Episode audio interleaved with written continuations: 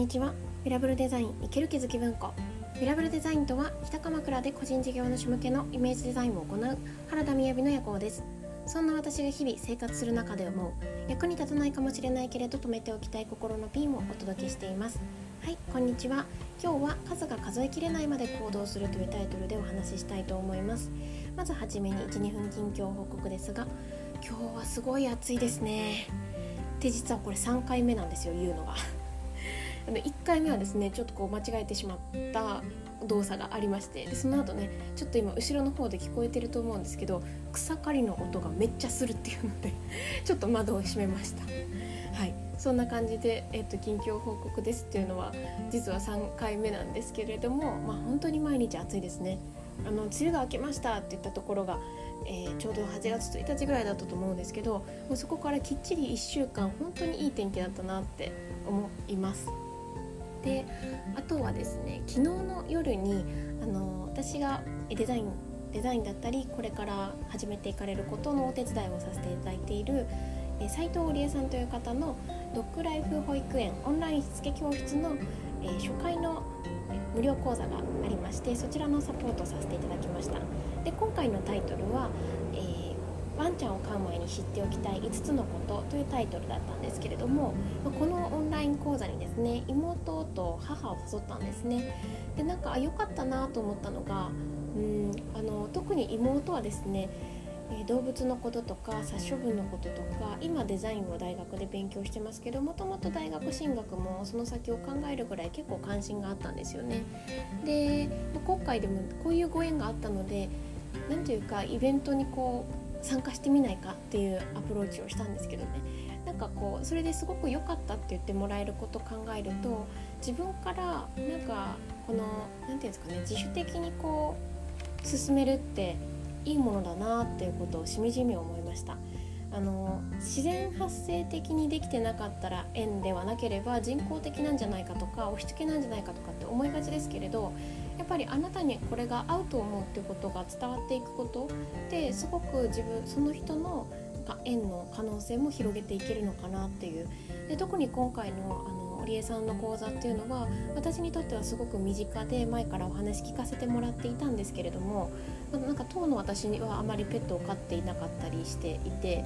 でも近とっても近しい妹と母だからこそあんまり話すことがなかったんですけれどそういう人に自分の身近な話題を伝えてみるってすごい大切かもしれないななんていうふうに思いました。はいで今日の話なんですけどえー、数が数えきれないまで行動するあちなみにですね今あの私音声読書してますってよく言うと思うんですがオーディオブックの方で「夢を叶える像」が4が発売されたのをきっかけに123が随時無料というか700円の有料課金の中で無料で聞ける中に入っているんですよね。で今私それを時々聞いていてあなんか面白いなやっぱりこう昔もう大学生くらいの時に読んでいたと思うんですけれどまず音声で聞けるっていうのでだいぶドラマっぽくなって聞けますしうーん改めてこう聞いてあそうだなってこう思うことがあるんですよね。でちょうど今日のところだと、まあ、行動みたいなところでですねあの夏休みの課題を立てたけど立てた時に立てたら一緒にやっちゃってる気持ちになるみたいな作用あると思うんですが、結局最後の方なので今そんなことを言ってたんですよね。のガネーシャがあのですねこれ今話を聞いてちょっと実践をしているとかこの今話を聞いている状態っていうのは何もしていないんだよっていう学んでいるっていうことはでもイコール行動は何もしていないっていうことなんですよね、まあ、そんな話をしていてですねうんなんか今日の話に紐づくなというふうに思っていたんですけれども、ま、数が数えきれないまで行動するっていう話でですねちょうどちょうどですねありがたいことに昨日あのスタンド FM で、えー、3000回ちょうど再生回数が過ぎたということであの Facebook で公開してたんですよね。実際に過ぎたのは数日前だった気がするんですけれどなんかすごくこう回数こんなねあの気ままな配信なんですけどもこうやって聞いていただけてとても嬉しいなと思っています。で実はこれは3月の20日過ぎくらいにもう私は誰かっていうことが分からなくてっていうので始めた配信なんですよ。もう何度も面白いきっかけで始めておりますがで当時はですねなので自己紹介が異様に長いんですよね。私が自分自身にこう落とし込んでいくために喋っていたような感じだったので。でまあそんな開催もあの3月からだいたい毎日配信していてで再生では3000回ってなった時にあすごくこう回数が重なったんだなと思ったんですよね。でこう最近思うことがありましてうーん何か行動した時にその行動の回数が数えられるレベルの時ってなんか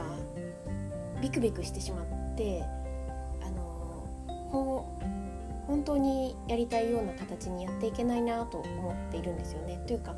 何て言うんですかねいやちょうどいいラインっていうのは数が数えきれないまでやってみた時があの達成ラインかなと思っているというか私自身も自分の気持ちとか考えを人に伝えるのは基本的には結構苦手で特に近しい人に自分の素直な気持ちを伝えるっていうのはもうもう一番苦手な感じなんですけれどっていうと起きやすいものが私頑張ってこの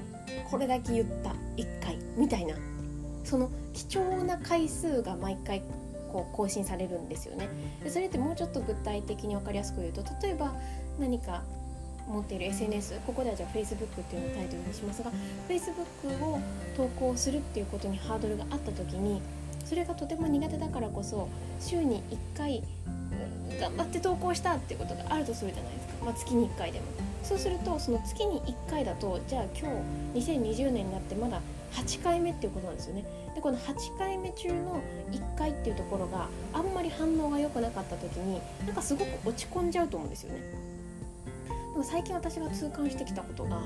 なんか結構あやばいやっちゃったなとかなんかすごい公開されてるなみたいな時があったりするんですけどなんか結構どうでもよくなってきたなと思うのが、まあ、ここの3000回もそうなんですけど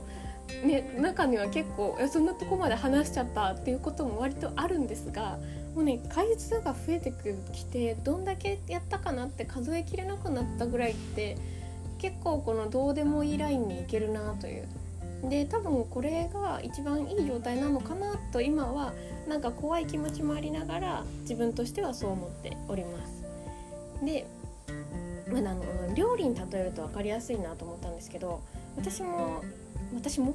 あの、まあ、料理を特によくされる方はですね自炊することが好きだったりで中学ぐらいとかから私は結構自分でご飯作るのが好きだったのでなんかこう料理をするってもう失敗って考えたことがないんですよね。で失敗した記憶とかって今思い返してもあんだけスフレチーズケーキを2週間ぐらい毎日作り続けてきっと毎日失敗してたことさえ覚えてないんですよね具体的にこういうことがあったっていうのは。それはやっぱりこのもう何千回という料理を作っているからだと思うんですよ。もちろん自分に対してとか家族に対してレベルですけれど。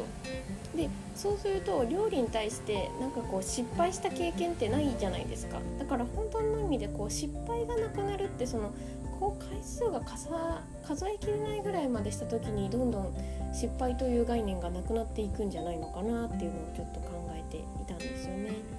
なのでなんかこう失敗が怖くて行動できないっていう時は、まあ、むしろ数が数えきれないくらいまで行動するとそもそも失敗っていうところになんか頭がいかなくなるのかななんていうふうに思いました。でそうですね。あと、ま、ちょっと私がこれを自分の宿題的に考えようかなと思っていることがあのちょうど夢を叶える像ですね。このさっき話した、えー、行動してない聞いている時っていうのは結局行動しないんだよって話から自分が、まあ、今やらずに後悔してることって何があるかっていうような問いがあったんですね。でああやらずに後悔していることかっていうふうに思って